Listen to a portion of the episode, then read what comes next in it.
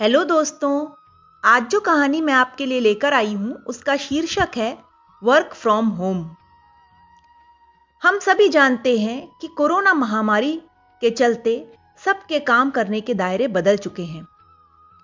इसी समस्या को उजागर करने वाली आज की मेरी कहानी है वर्क फ्रॉम होम मेघना ने घड़ी की तरफ़ देखा तो शाम के पाँच बज चुके थे। काम करते करते टूट चुकी थी वह। सोचा, दस मिनट कमर सीधी कर लूँ। तभी याद आया कि आज बेटे अर्णव की ऑनलाइन क्लास छूट गई थी। इसलिए उसने अपनी फ्रेंड नंदिनी को फ़ोन लगा दिया। नंदिनी के फ़ोन उठाते ही मेघना बोली, सॉरी यार, तुझे बार बार परेशान करती हूँ। आज मीटिंग थी, इसलिए अर्णव का पहला पीरियड मिस हो गया। प्लीज़ क्लास वर्क भेज देना। नंदिनी की बेटी रिया और अर्णव एक ही क्लास में हैं। इसलिए पढ़ाई को लेकर ऐसा आदान प्रदान होता रहता है। लेकिन मेघना को अब बार बार नंदिनी से कहने में झिझक महसूस होने लगी थी। फ़ोन रखा ही था कि अर्णव दौड़ता हुआ आया। मम्मा दादा ने चाय बनाने के लिए कहा है।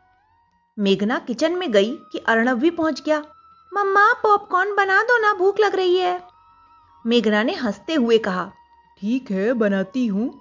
तभी पति आकाश बोले एक कप कॉफ़ी बना दो प्लीज़ मेघना को पता था किचन में घुसना मतलब आधे घंटे का ब्रेक ससुर जी को फीकी चाय और आकाश को कॉफ़ी देने के बाद उसने अपने और सासू माँ के लिए अदरक तुलसी की चाय बनाई और छानते हुए अर्णव से पूछा, बेटा, दादी कहाँ है?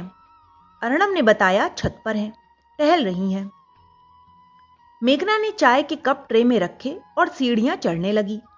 तभी उसके कानों में बाजू वाली शर्मा आंटी की आवाज़ पड़ी।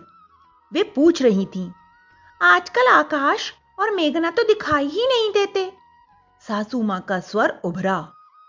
आकाश को एक पल की भी फुर्सत नहीं है प्राइवेट वाले तो पूरा निचोड़ लेते हैं। फिर शर्मा आंटी बोली मेघना घर पर है आपको तो आराम होगा? अरे काहे का आराम? वर्क फ्रॉम होम के चक्कर में दिन भर फ़ोन और लैपटॉप पर लगी रहती है। अभी भी किसी सहेली से बतिया रही थी। काम तो मुझे ही करना पड़ता है। मेघना ठिठक गई। मानो उसके पैर उतले ज़मीन खिसक गई हो। सुबह घर के सभी काम निपटाने के बाद ऑफ़िस वर्क, फिर अर्णव की क्लासेस, उसके असाइनमेंट करवाते करवाते रात तक निढाल हो जाती है वह। शर्मा आंटी की आवाज़ से उसकी तंद्रा भंग हुई। भाभी जी। नेहा, इस बार नहीं आई आप छुट्टियों में? सासू माँ ने रुआसे स्वर में कहा, अरे, बेचारी नेहा भी फंसी हुई है ऑनलाइन क्लासेस और दिन भर घर के कामों में। सोच तो रही थी कि संडे आकाश को भेज देती हूँ, नेहा को लिवा लाए। कुछ दिन आकर यहाँ रह जाएगी तो उसे भी आराम हो जाएगा। मेघना को याद आया कि दो दिन पहले उसका भाई भी उसे लिवाने आया था, मगर उसने यह कहकर लौटा दिया कि सासू माँ के घुटने में दर्द रहता है, बाई भी नहीं आ रही है। ऐसे में कितना काम करेंगी?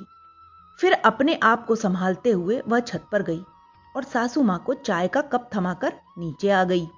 पीछे से सासू माँ की आवाज़ आई, मेघना, चाय ठंडी हो गई है। मेघना सीढ़ियाँ उतरते हुए सोच रही थी, वर्क फ्रॉम होम किसी के लिए मज़ा है और किसी के लिए सजा। तो दोस्तों, इस कहानी के माध्यम से हमने मेघना के दिल का दर्द सुना। अगर किसी को अपनी थकान की चिंता है तो घर से काम करना सुकून दे सकता है। लेकिन अगर ऐसा नहीं है तो फिर परिस्थितियाँ उस तरह पक्ष में होनी चाहिए, जैसे आकाश की हैं। Okay, bye.